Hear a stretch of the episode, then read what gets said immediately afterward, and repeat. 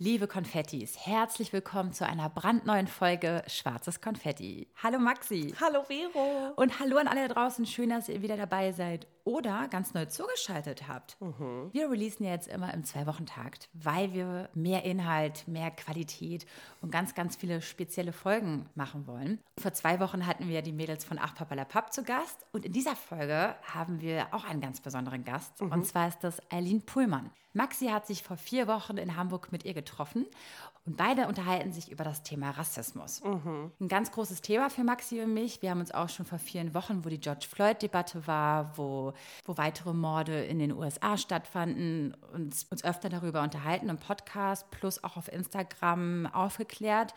Deswegen umso wichtiger, ähm, dass dieses Gespräch zwischen den beiden stattfand. Aber Maxi, erzähl du mal, worum geht es bei eurem Gespräch? ja, ähm, Eileen ist tatsächlich für mich eine gute Freundin und äh, da sie betroffen ist von Rassismus, hat sie mich auch immer schon früh aufgeklärt und ich konnte von ihr lernen und das wollten wir einfach weitergeben oder ne, haben wir beide besprochen, dass es irgendwie wertvoll sein kann. Und Leute, äh, da ist auf jeden Fall Empowerment dabei. Ihr, ihr werdet auf jeden Fall was mitnehmen und lernen. Wir unterhalten uns über den Hype, über das Abflachen des Hypes, über Cancel Culture, über den Umgang generell mit Kritik ähm, oder etwas nicht zu wissen, wie sich das anfühlt, die ganzen Emotionen, die da irgendwie eine Rolle spielen.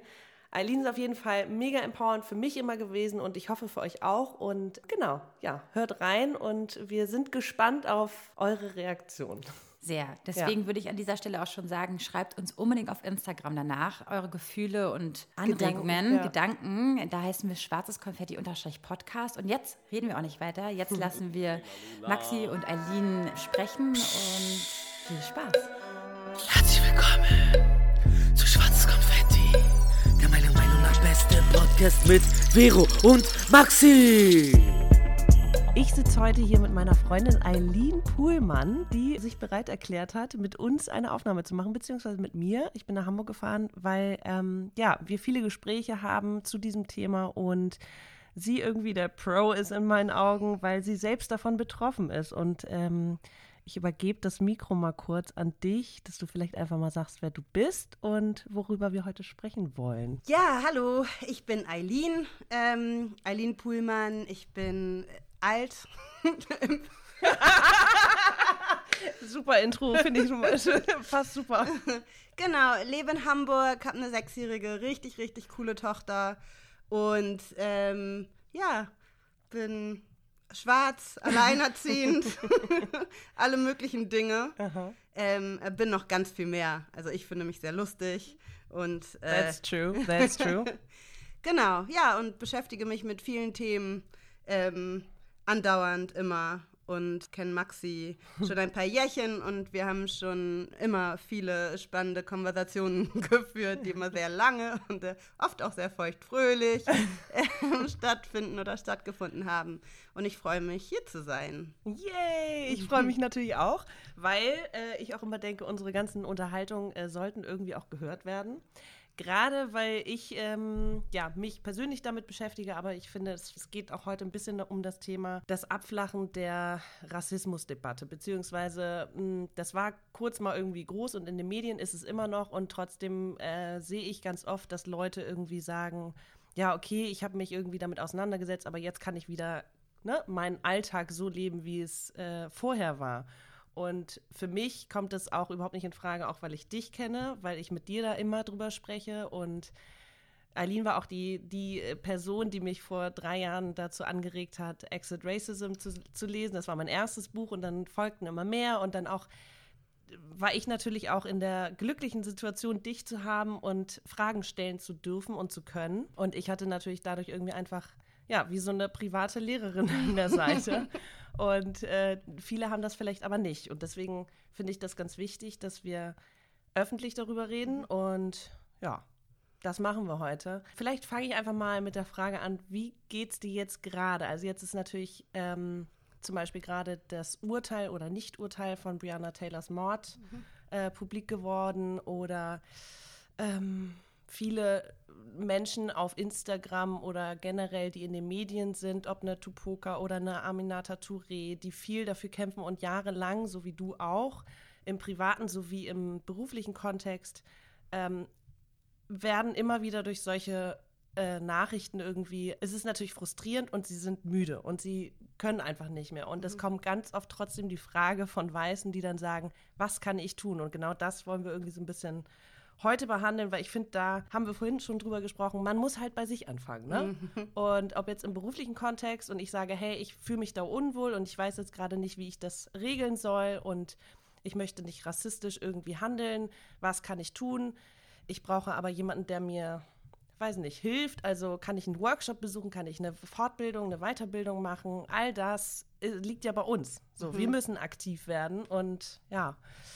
Aber ja, mhm. zurück zur Frage, wie ja. es dir jetzt gerade geht. Ja, ähm, klar, ich bin auch sehr müde, ähm, aber das war ich schon immer. Und das Abflachen des Hypes ist eigentlich für mich nur eine Bestätigung davon, wie ähm, oder die Bestätigung einer Wut, die ich gefühlt habe zu Beginn des mhm. Hypes, also nach George Floyd. Ich habe mich halt einfach ganz, ganz doll gewundert, warum jetzt? Also was war der Trigger dafür, dass auf einmal diese Aufmerksamkeit da ist und auch eine Tupoka oder eine Aminata Touré oder alle anderen Menschen, die in diesen letzten Monaten mediale Aufmerksamkeit bekommen haben, ähm, wir haben ja nichts anders gemacht. Wir mhm. waren auch schon immer da. Wir haben auch immer schon dieselben Sachen gesagt. Und auf einmal gab es diesen Moment der Aufmerksamkeit. Und mhm. Ähm, ich habe das ja auch selber erlebt, weil ich einen Artikel geschrieben habe, der dann in dem Moment super gehypt wurde.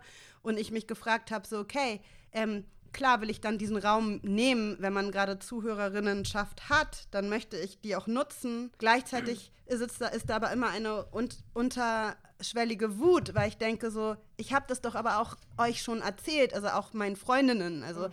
meine Wut war auch intern, also in meinem engeren Circle präsent, dass ich gedacht habe, so, hä, jetzt auf einmal lest ihr diese Bücher oder ihr hört die Hörbücher oder ihr seid auf einmal ganz offen, aber als ich euch meine meine äh, Ereignisse oder rassistischen Übergriffe oder so davon erzählt habt, da wart ihr still, ihr habt zugehört und ihr wart still. Und das war aber nicht genug, damit ihr dann das Buch lest oder dass ihr dann euch workshopt. Und das hat mich persönlich sehr beschäftigt.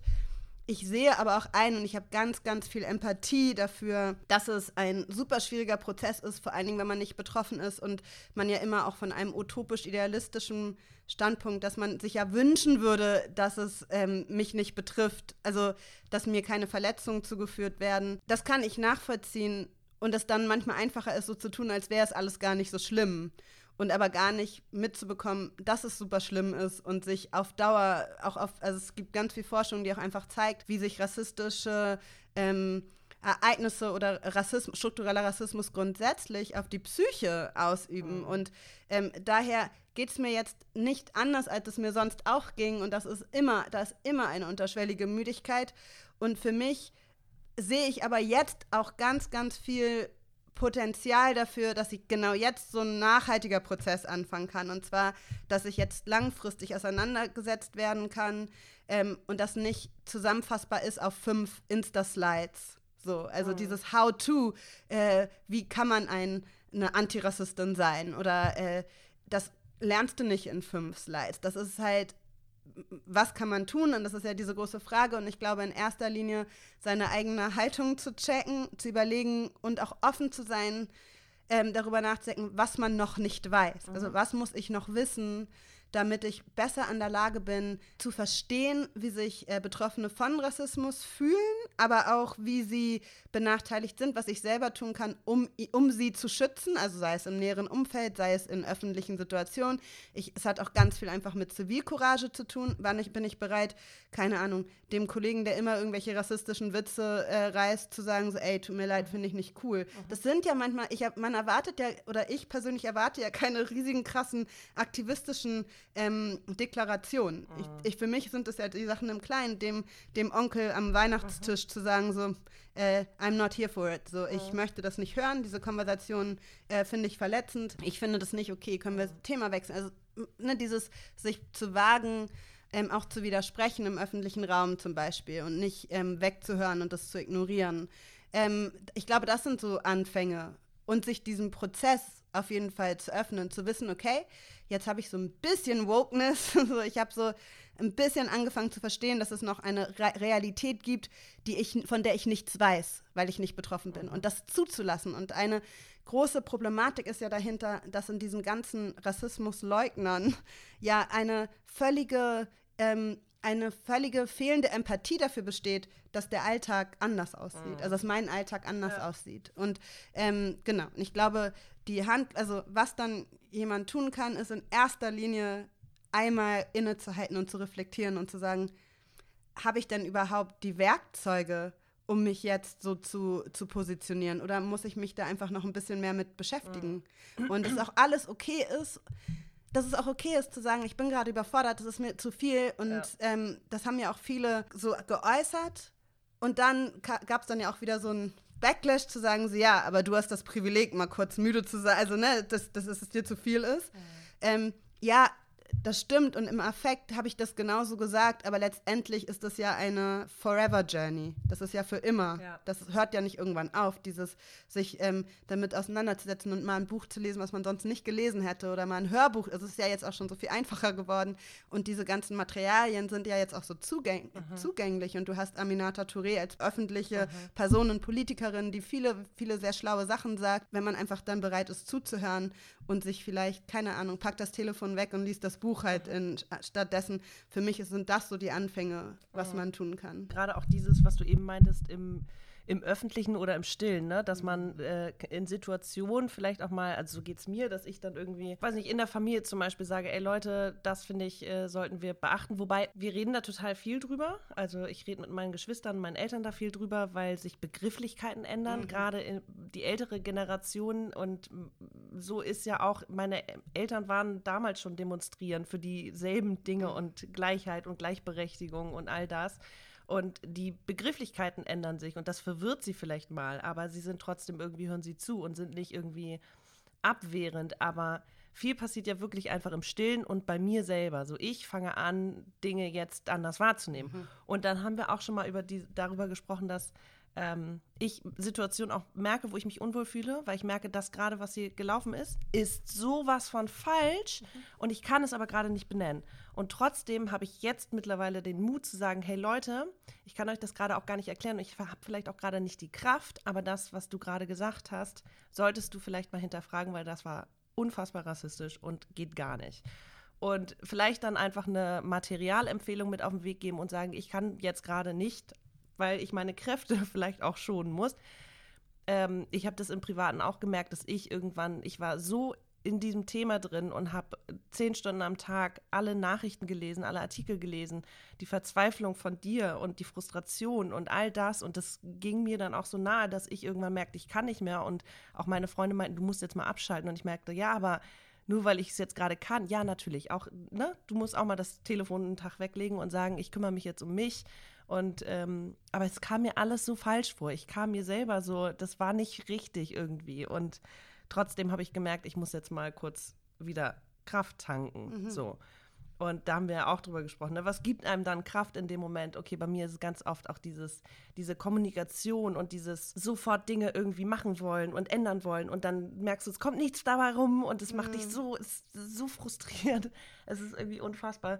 Was ich jetzt gerade interessant finde, ist, ähm, es ist so ein Mittelmaß zwischen äh, der Hype flach, flacht ab und die Leute sind trotzdem ein bisschen offener, habe ich das Gefühl. Sobald du irgendwie mal sagst, hey, mh, das war gerade irgendwie rassistisch. Klar, bei manchen ist dann einfach, kommt gar kein Kommentar oder ach, du jetzt auch noch oder so eine, ne, kriegt man ja auch mal um die Ohren ge, gepfeffert oder ich bin nicht, ich bin kein Rassist, äh, diese ganzen Ausreden. Aber. Aber diese ganzen Abwehrhaltungen. Aber ich finde trotzdem, also ich habe das Gefühl, dass ähm, es im Privaten zumindest viel mehr drüber gesprochen wird und die Leute das auch auf die Arbeit tragen. Also dass ähm, ob ein Architekt, eine Ärztin, eine Produ Filmproduzentin oder eine Eventmanagerin, dass viele in ihrem kleinen Umfeld irgendwie ganz viel mehr auch mit Kollegen drüber sprechen. Ja. Und das finde ich gut und das ist dann auch was, was im Stillen, im, ne, im kleinen Konferenzraum irgendwie passiert, aber es ist trotzdem wichtig, dass überhaupt drüber gesprochen wird. Ja, voll. Und das Gefühl habe ich auch, aber leider nur partiell. Also ich glaube Ja. schon, dass das auch in einer nur sehr ähm, kleinen Bubble stattfindet und in Absolut. unseren Umfeldern, ja, vielleicht. Und da jetzt auch so die Einsicht ist, okay, wir haben unseren Black Square gepostet, wir haben uns auch als Unternehmen irgendwie geäußert. Was bedeutet das denn jetzt zum Beispiel für Diversität in, unserem, in unserem Team? ne? Also was bedeutet das für die Perspektiven, die wir irgendwie zulassen? Ähm, ich sehe es aber tatsächlich genauso. Ich sehe auch, dass diese Konversationen in Kreisen, in denen vielleicht auch zum Beispiel keine schwarzen Menschen oder Menschen of Color, jegliche anderen Diskriminierung irgendwie betroffenen Menschen anwesend sind, dass in den Räumen diese Konversation stattfindet. Und das ist so spannend, weil man wird ja dann, ist ja oft nervig. Man wird dann ja oft als diese nervige, anstrengende Person wahrgenommen. Und ich glaube, das ist dann das, was du tun kannst, das auszuhalten. Mhm. Auszuhalten, diejenige zu sein, wo alle mit den Augen rein so, oh, du schon wieder. Das mache ich seit Jahren immer so. Alter, Eileen, du Political Correctness. Also nach ein paar von euren Folgen habe ich dir ja auch immer so, mm, also ihr habt da was gesagt und das fand ich ein bisschen problematisch.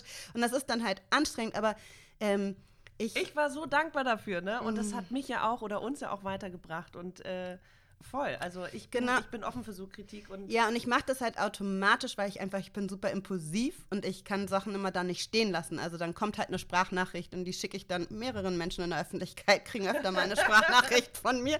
Und ähm, dann ist natürlich, sagen sie, bedanken sie sich und sagen so, wie schön, dass es dich gibt, danke, dass du das Korrektiv bist für mich. Ich denke dann auch immer so, ja, pay me. Ja.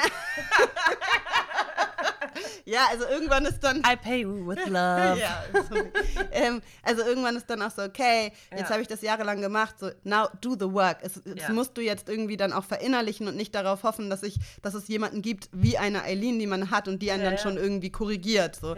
Und da habe ich gemerkt, dass ich langsam müde werde, diese Rolle einzunehmen. Ähm, aber nochmal darauf zurückzukommen, ja, ich glaube, es sind tatsächlich diese Gespräche im, im Privaten, die ganz viel, aber für die ich sehr dankbar bin. Also wirklich richtig dankbar, weil ich habe eine kleine schwarze Tochter. ne? Also mhm. die, mich würde es total freuen, wenn das, wenn sie in meinem Alter ist, diese Konversationen normalisiert sind. Und die können nur normalisiert sein, wenn ein Großteil der Menschen, der Mehrheitsgesellschaft, also in dem Fall hier in Deutschland irgendwie weiße deutsche Menschen, diese Konversation fühlen und daher für sie als deutsche, äh, als schwarze deutsche Person einen sichereren Raum schaffen. Ja. Und das ist ja letztendlich, glaube ich, die Verantwortung, die halt bei einem dann auch liegt. Und weil diese Abgrenzung zu sagen, ja, mich betrifft es nicht, weil ähm, ich habe nur weiße Freundinnen und nur weiße Kolleginnen und ich muss mich damit nicht auseinandersetzen.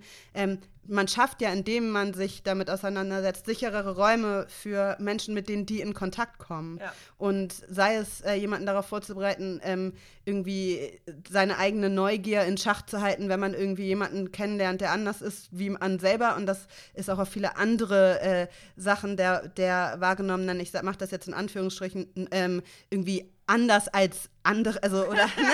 also anders wahrgenommene. Nicht ähm, mehrheitlich. Äh, genau, also sei es auch äh, Menschen mit Behinderungen oder Menschen, keine Ahnung, queere Menschen oder so, diese, diese eigene Neugier, weil sie von einem sozialisierten Normen Kontext irgendwie abweichen, ähm, dass man die in Schach hält und einfach lernt, empathisch Konversation zu führen und zu sagen, man kann doch auch einfach sagen, so, hey, äh, ich bin gerade total verunsichert, ähm, ich äh, würde jetzt, ich würde jetzt sagen, Mensch mit Behinderung, wie definierst du dich denn selber? Ist das okay für dich? Oder so? Also diese eigenen Unsicherheiten auch zu verbalisieren, ja. weil das besser ist, als zu verletzen. Ja. Und ähm, genau, also ich glaube, es ist eine long, also eine, ich bin total Queen of Ding Danglish, also es ist so eine totale, deswegen flutschen dann immer englische Wörter da rein, aber es gibt immer es ist immer ein Prozess und der geht auch immer weiter. Ja. Begrifflichkeiten werden sich auch weiterhin ändern. Also ich glaube, was mir wahrscheinlich äh, meine Tochter später um die Ohren fliegen lassen wird und sagen so, was Mama, das sagt man doch nicht mehr. Ja, oder wie die vielleicht alles dann gendern werden. Ja, genau. oder auch so Gender-Identitäten und so. Also ja. ganz ehrlich, womit sich irgendwie Jugendliche heutzutage auseinandersetzen und in ihrer Identitätsfindung irgendwie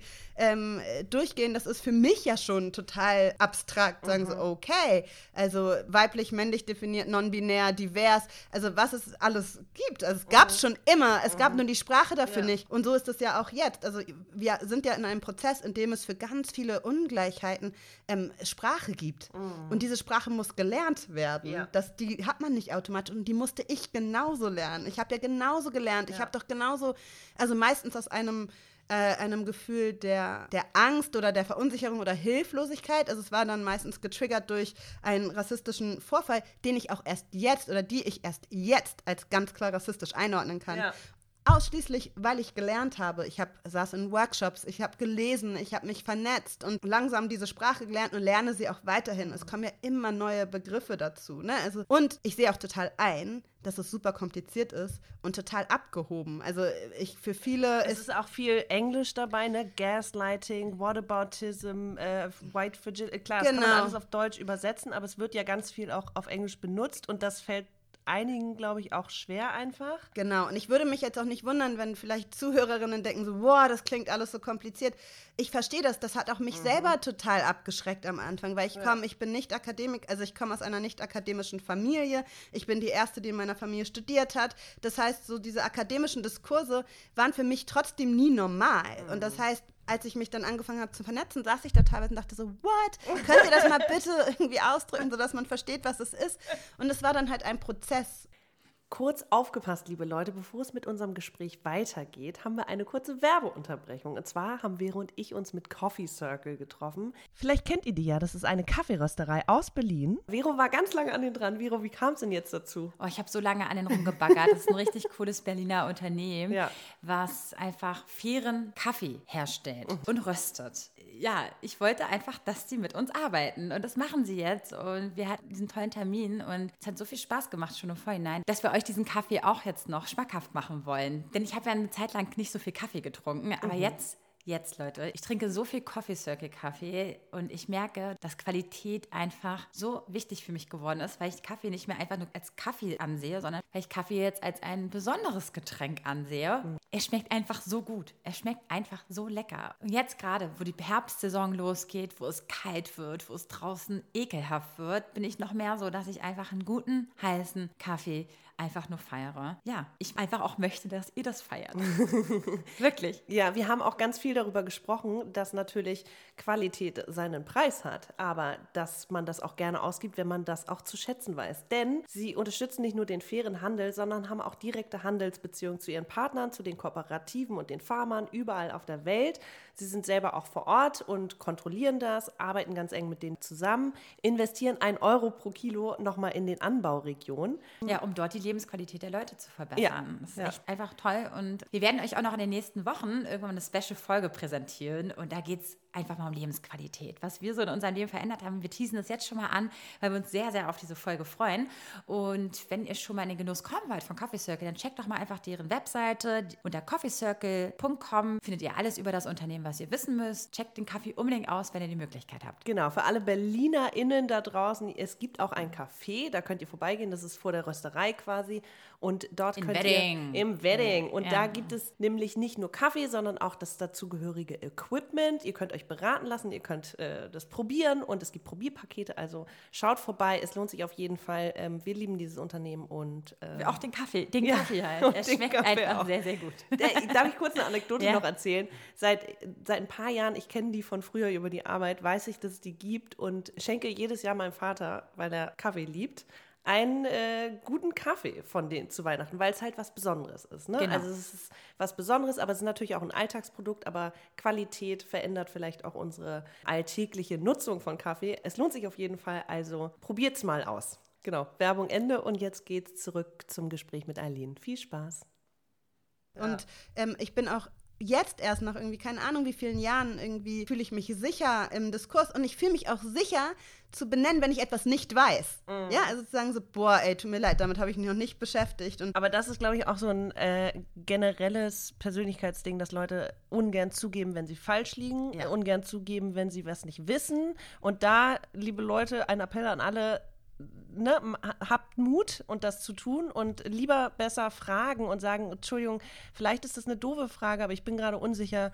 Ähm, wie äh, siehst du das? Was denkst du darüber? Ist besser als zu sagen, ja, ich, ich finde das äh, nicht und äh, deswegen ist es jetzt meine Entscheidung, okay, tschüss. Also das ist irgendwie keine Voll. Stellung. Das sehe ich genauso und ich glaube auch, dass wir irgendwie in Deutschland, also ich, also es ist meine persönliche subjektive Theorie, also das ist jetzt, don't quote me on this, dass ich äh, finde, dass wir halt einfach eine wirklich fehlende Fehlerkultur haben. Also es ist so, wir sind nicht so sozialisiert, dass es okay ist, was falsch zu machen. Wir werden sozialisiert, Expertinnen zu werden in dem, was wir tun. Also so ist auch mhm. unser Bildungssystem ausgelegt dass wir dann absolute Experten für ein bestimmt, Expertinnen für ein bestimmtes Thema werden.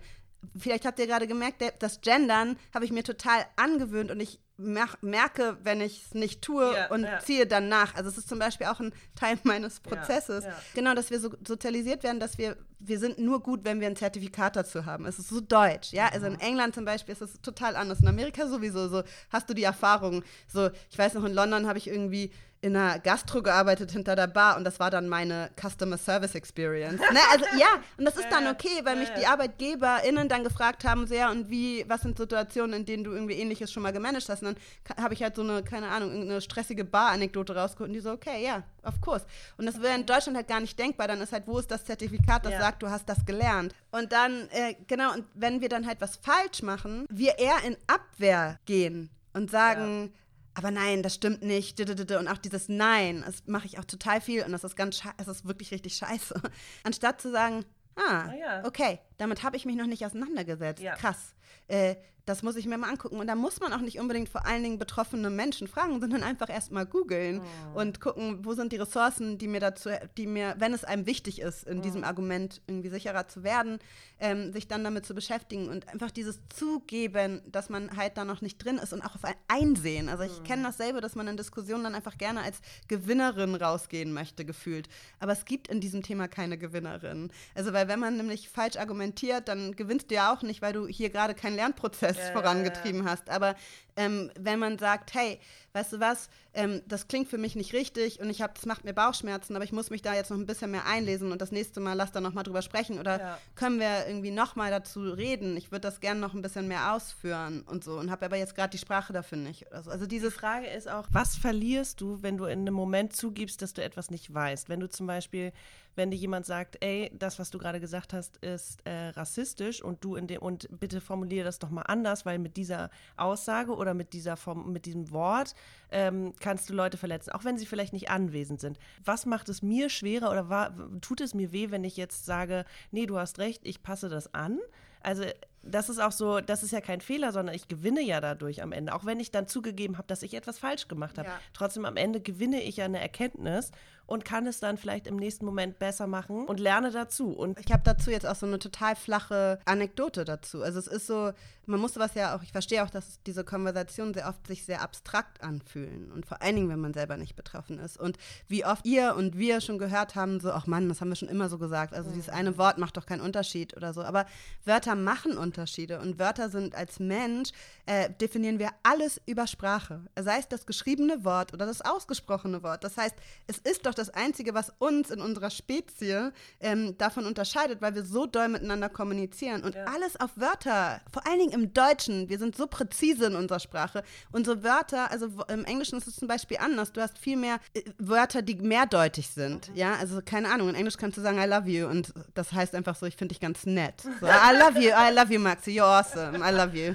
Oh, you weißt don't du so? love Oder so. like now it's Ja, get- coming out. oder so interesting. So ähm, ist halt ja auch so eine Antwort, die sagst du dann so, ah, really interesting. Heißt eigentlich so, hast du einen Knall? So, das ist total bescheuert, was du gerade gesagt hast. Also diese Mehrdeutigkeiten, die gibt es im Deutschen einfach nicht. Wir sind total präzise. Und das heißt auch jedes Wort wiegt ganz viel. Und dann zu sagen, ach, ist doch eine Sprache oder es haben wir schon immer so gesagt, ich meine es ja nicht blöd, aber es geht immer darüber, wie es ankommt und nicht, wie es gemeint wurde.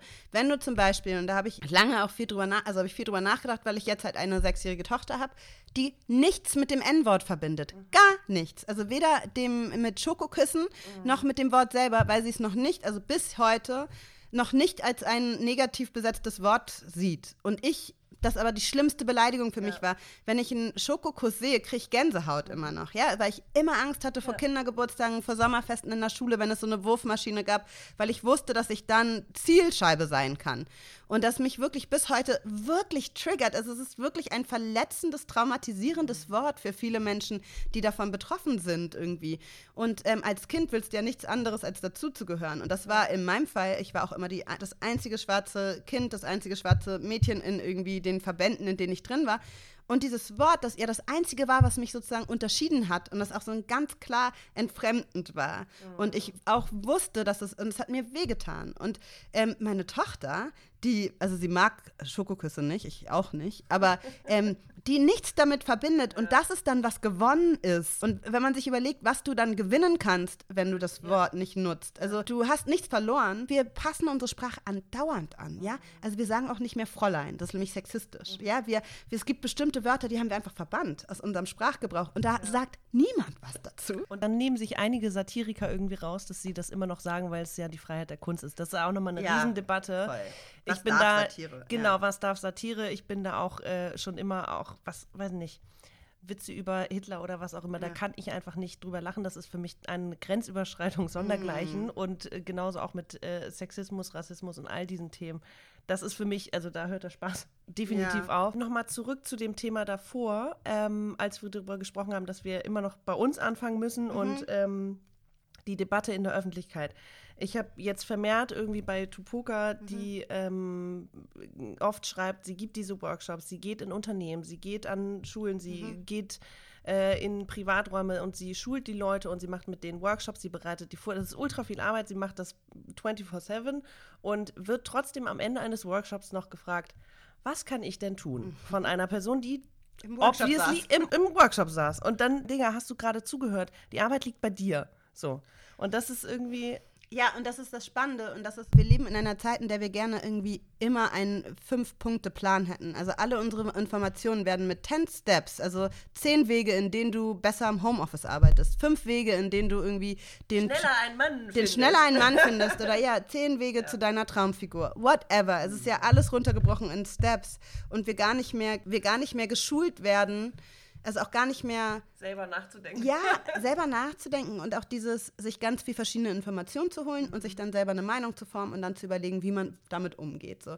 Und wir das gerne abgeben. Ich kann das auch verstehen, weil es ist halt einfacher. Und ich glaube, dass das viel damit zu tun hat. Und ja, ich glaube, dass es lässt Tupoka, sich in diese Räume tagtäglich zu begeben. Also es ist, ich glaube, das können sich halt viele gar nicht vorstellen, dass du ja in einen bewaffneten Raum reingehst, sozusagen. In einen Raum, in den ausschließlich meistens, also sie sitzen schon da und sind bereit, da zu sitzen, aber wenn es Unternehmen zum Beispiel sind, dann musst du es vielleicht oder du nimmst es wahr, weil du dann nicht in, blöde, in eine blöde Telco musst oder so. Ne? Also Ja. ähm, es gibt ja auch verschiedene Räume, also wo dann so Trainings stattfinden. Und dann stell dir mal vor, du gehst jeden Tag in so einen Raum, in dem du persönlich die ganze Zeit getriggert wirst, weil bestimmte Rassismen die ganze Zeit wiederholt werden und du die ganze Zeit da sitzt. Genau. Und also deswegen auch Kudos zu all den äh, Antidiskriminierungs- und äh, Antirassismus-Trainerinnen out there. Ähm, ich könnte das nicht, weil ich einfach viel zu schnell, ich bin richtig schnell getriggert und werde super schnell sauer und auch so, ich bin sehr kompromisslos dann. Also ich glaube, mir würde es sehr schwer fallen, dann zu sagen, tief durchzuatmen und zu sagen, okay, alles klar.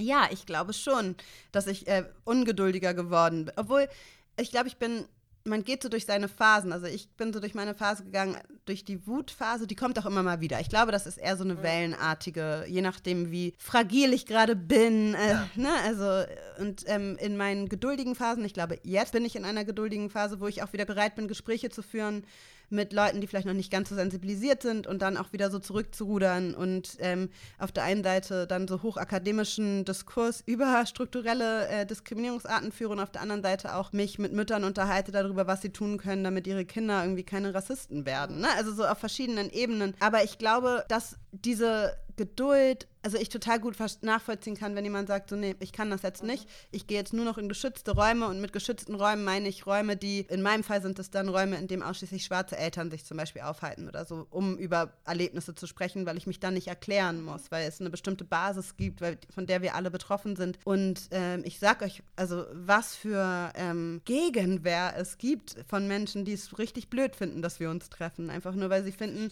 dass man sich nicht abgrenzen sollte und dass es ja kein Fortschritt bedeutet. Aber ich glaube, was viele weiße Menschen ein Problem damit haben, benannt zu werden, aber gar nicht umdrehen können und sagen, aber weiße Menschen haben alles andere schon immer benannt. Ja, schon immer. Und weil man sich selber als die Norm wahrnimmt, als sozusagen, das ist ja an uns sozialisiert. Also wenn du zum Beispiel einen Globus anguckst, ja, ich gucke hier gerade auf einen Globus in meinem Wohnzimmer, der ist ja so gemacht, also die Weltkarte, dass man sich selber immer in der Mitte sieht. Ne? Also man sieht auf einer Weltkarte, sieht man halt mhm. Deutschland, Europa, Amerika, USA, USA ähm, halt größer, also es ist halt nicht flächengetreu, weil all diese Länder sind wesentlich kleiner in echt als der globale Süden zum Beispiel. Und ähm, man sich aber so sozialisiert ist, sich selber als so die Norm, das, das Zentrum von allem wahrzunehmen. Und das bedeutet, man benennt alles anders. Mhm. Ja? Und ähm, weiße Menschen werden dann halt richtig getriggert davon, benannt zu werden. Mhm. Und ich meine zum Beispiel, ich war beim SWR ja in einer Talkshow vor ein paar Monaten. Und dann habe ich am Anfang, und ich bin in Mümmelmannsberg aufgewachsen in Hamburg, und das ist halt so eine Hashtag sozialer Brennpunkt Platte. Und dann hat der, der Moderator so gesagt, ähm, so, Frau Puhlmann, Sie sind ja in Mümmelmannsberg aufgewachsen, ein sozialer Brennpunkt im Osten von Hamburg. Und ich so, okay, alles klar, definiert mich das jetzt. Ja. Ne, das war so ja, aus dem Vorgespräch noch so ein naja, Fetzen. Es, es soll vielleicht kurz die Sozialisierung. Genau. Und dann meinte er so, was waren denn verbindende Momente in, in, in Mümmelmannsberg? Weil das Thema der Sendung war, was trennt und was verbindet. Dann habe ich gesagt, na ja, also für mich war der, das verbindende Element, dass ich keine Kartoffel war. Und ihr könnt euch nicht vorstellen, also in dem Moment hat niemand reagiert, niemand hat was gesagt und ich habe mich nur gefreut, so yes, ich habe Kartoffel im schwäbischen Fernsehen platziert. Aber die, äh, also ich habe ganz viel sehr positives Feedback bekommen, also für diese Sendung. Aber ähm, die, die sich aufgeregt haben, ausschließlich wegen diesem Wort Kartoffel. Ja? das ist ja auch rassistisch. Nein, ist es nicht.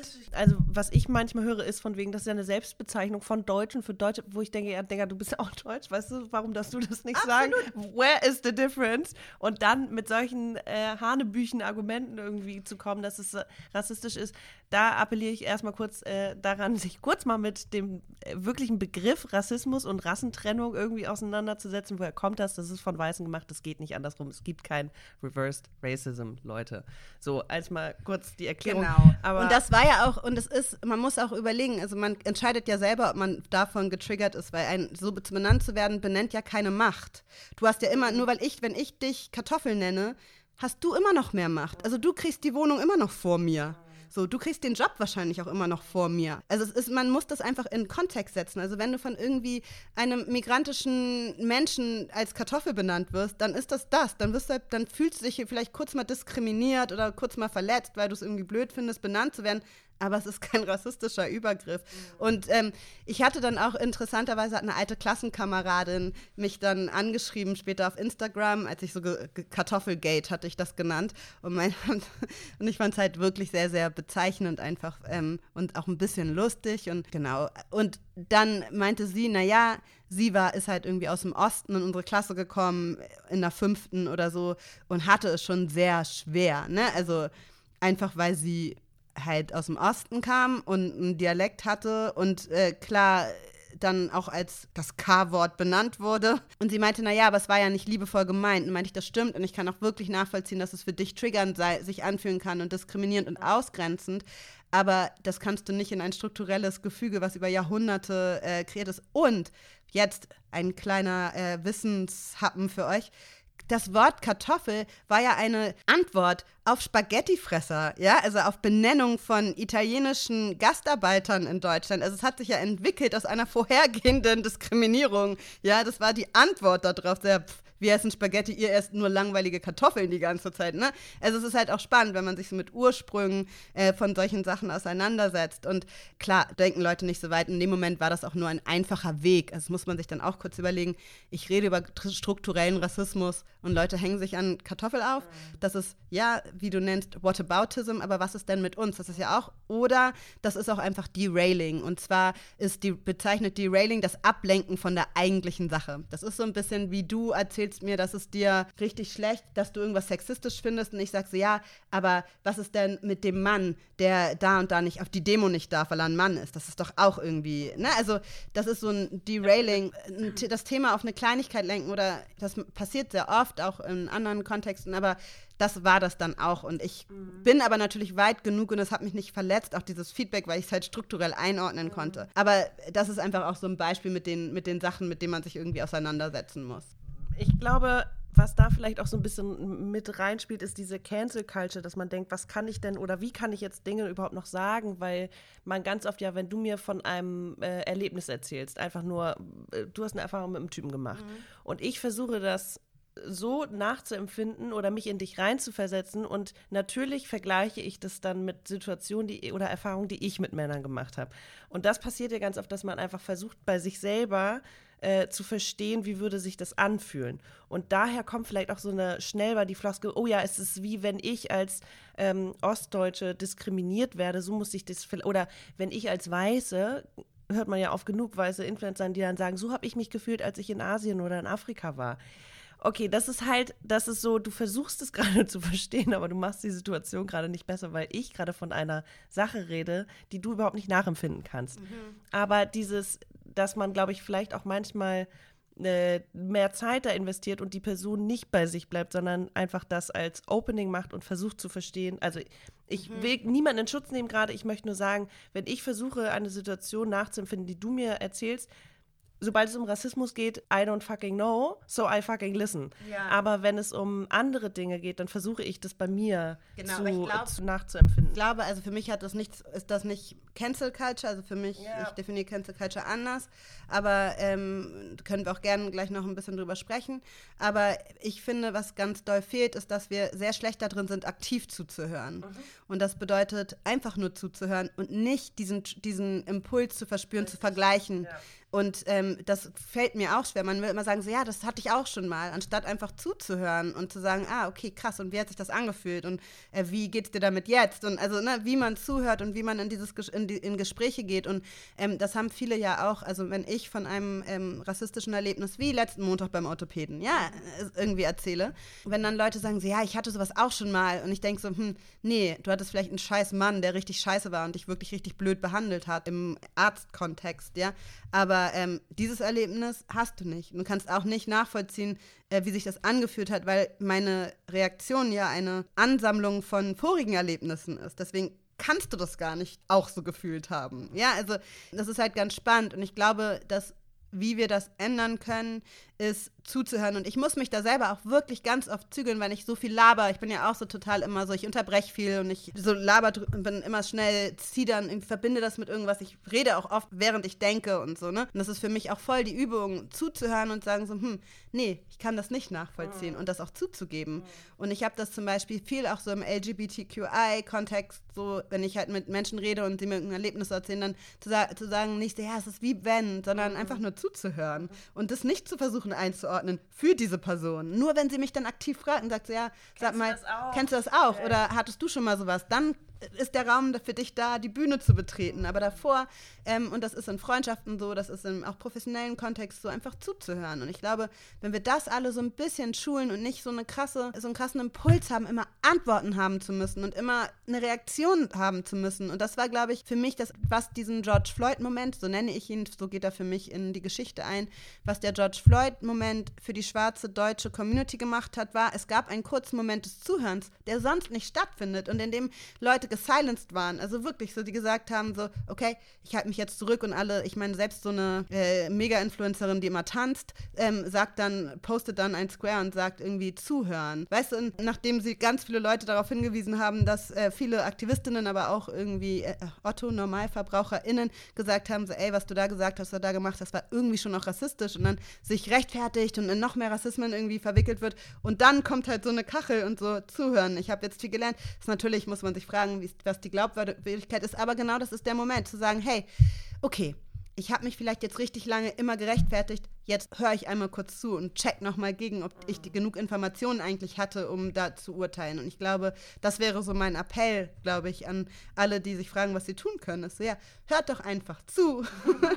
hört doch einfach zu und vor allen Dingen glaubt doch einfach, was erzählt wird, weil ich mein Leben lang irgendwie so oft mir gesagt wurde, so echt? Nee, das kann ich mir nicht vorstellen. Wirklich. Also damit ähm, bin ich auch so aufgewachsen und glaubt mir doch, wenn ich das erzähle und es euch sage, es hat sich für mich rassistisch angefühlt. Wenn es sich für mich rassistisch angefühlt hat, dann war es das auch.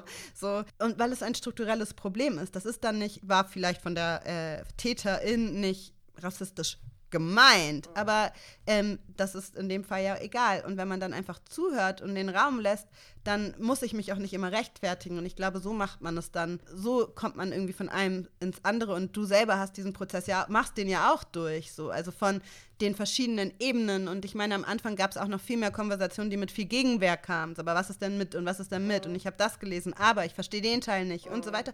Aber das ist doch der Prozess. So muss es doch laufen. Und ich weiß nicht, ob du. Ist auch heute noch so, dass ich vieles nicht verstehe, aber ich versuche es dann, wie du vorhin meintest, auch erstmal selber zu verstehen. Ich weiß, du bist eine busy woman und wir leben auch nicht mehr in einer Stadt. Oder haben wir ehrlich gesagt gar nicht? Nee, du warst immer in Berlin. Stimmt. Seit wir uns kennen, stimmt. Aber ähm, du bist jetzt nicht, ich, ich, also es war ja immer, wenn man zusammengekommen ist, ne? Aber ich weiß, dass ich da äh, äh, trotzdem, auch wenn ich Dinge nicht verstehe, ich weiß trotzdem, ich kann, könnte dich auch fragen in einem Moment und sagen, ey, ne, ich check's einfach nicht. Oder es gibt die Seite und die Seite. Also ob jetzt diese ACAB äh, Henning Mai-Debatte, ne? So eine Dinge, da muss ich wirklich erstmal lesen. Pause machen, nochmal lesen, Ja, nochmal Pause auch machen. machen sollen.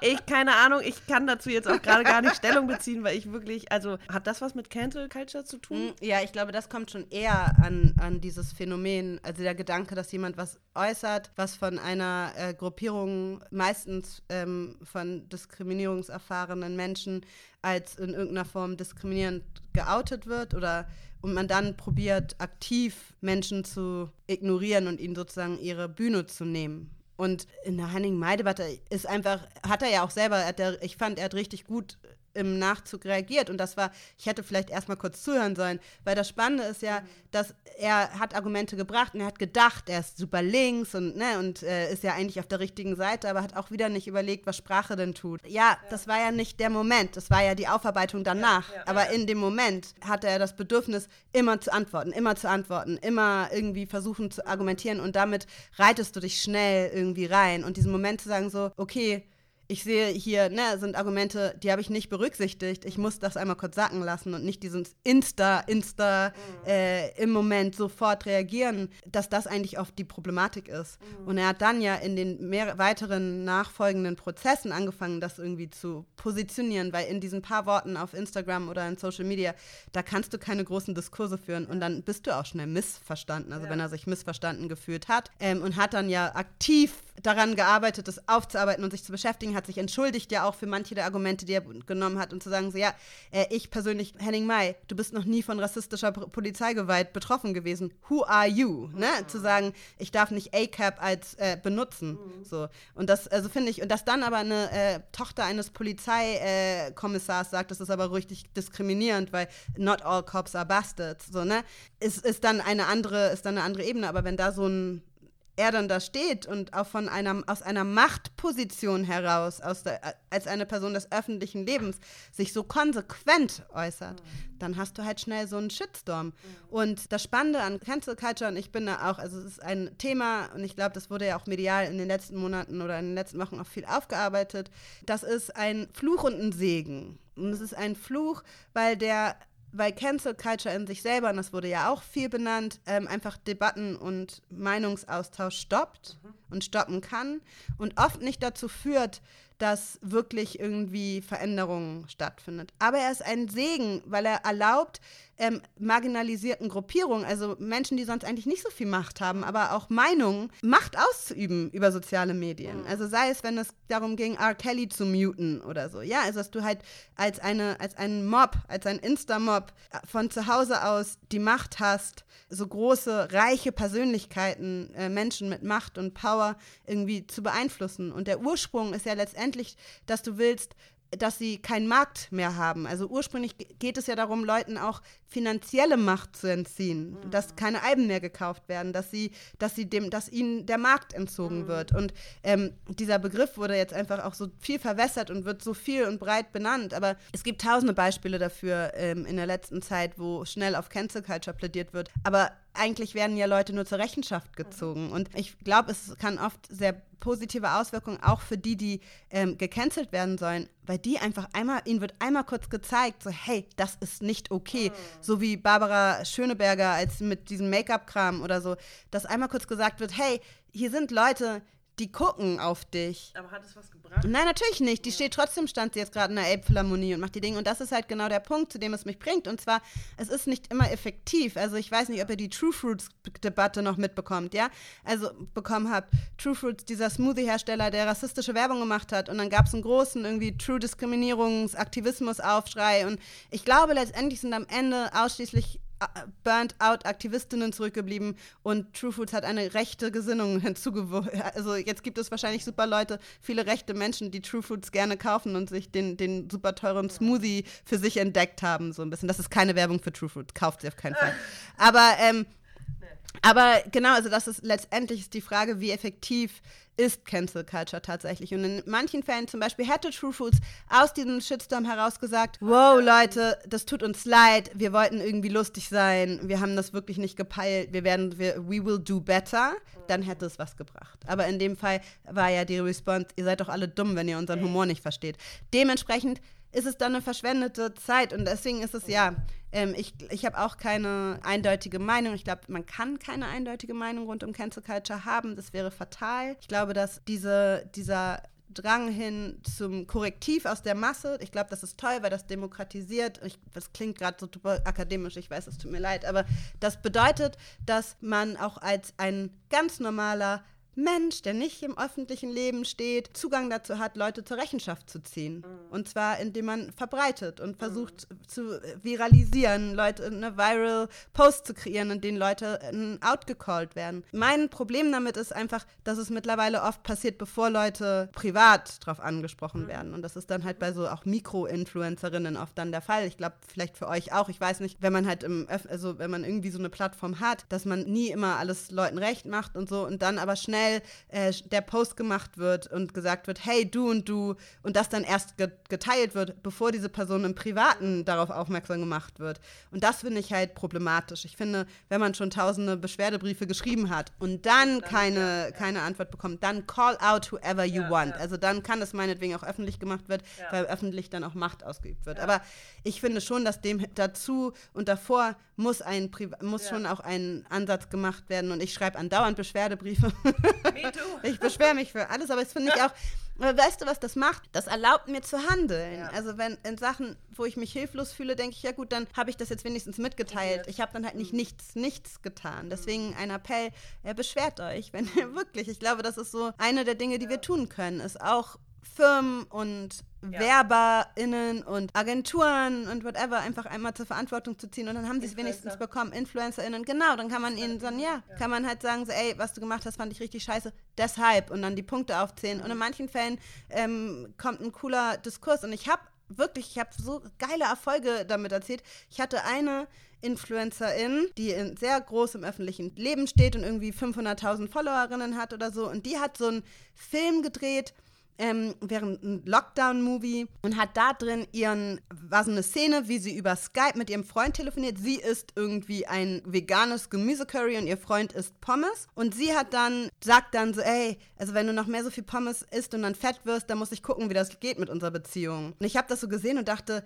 das ist ein Body, also sie, sie steht vor allen Dingen auch so ein bisschen für Body Positivity. Und dann dachte ich so, wie fatal. Und dann habe ich, ist ja schon problematisch, wenn du Schluss machen würdest, weil dein Freund zunimmt. also es wäre ja umgekehrt, also wie, wo wäre der Aufschrei?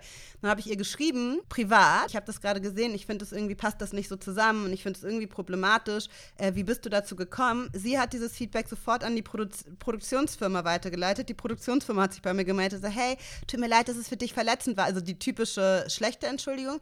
Dann hat sie ähm, einen Post gemacht, also erstmal so, oh, wie nervig, man darf nicht mehr sagen, also man wird immer sofort, egal wie man es macht. Und dann hat sie die Story wieder gelöscht, hat sich, hat dann nachgedacht, hat dann die sich rausschneiden lassen aus der Szene, weil sie gemerkt hat, das war nicht richtig. Aber am Ende gab es diese Szene nicht mehr. Okay, aber ich sitze hier gerade mit Mund offen, weil ich, ich hätte jetzt gerade gedacht, so wie du die Story angefangen hast, dass sie gesagt hat, oh ja, stimmt, Digga, hast voll recht. Ich schäme meinen mein Freund dafür, dass er zu viel Pommes isst. Und ich merke es noch nicht mal, weil das so ja. drin ist irgendwie auch. Nö, sie, war, sie hat so gesagt, das war so im Drehbuch. Das war ihre und ich so, okay, also hast du keine Verantwortung dafür, was du, welche Lines du nachlaberst.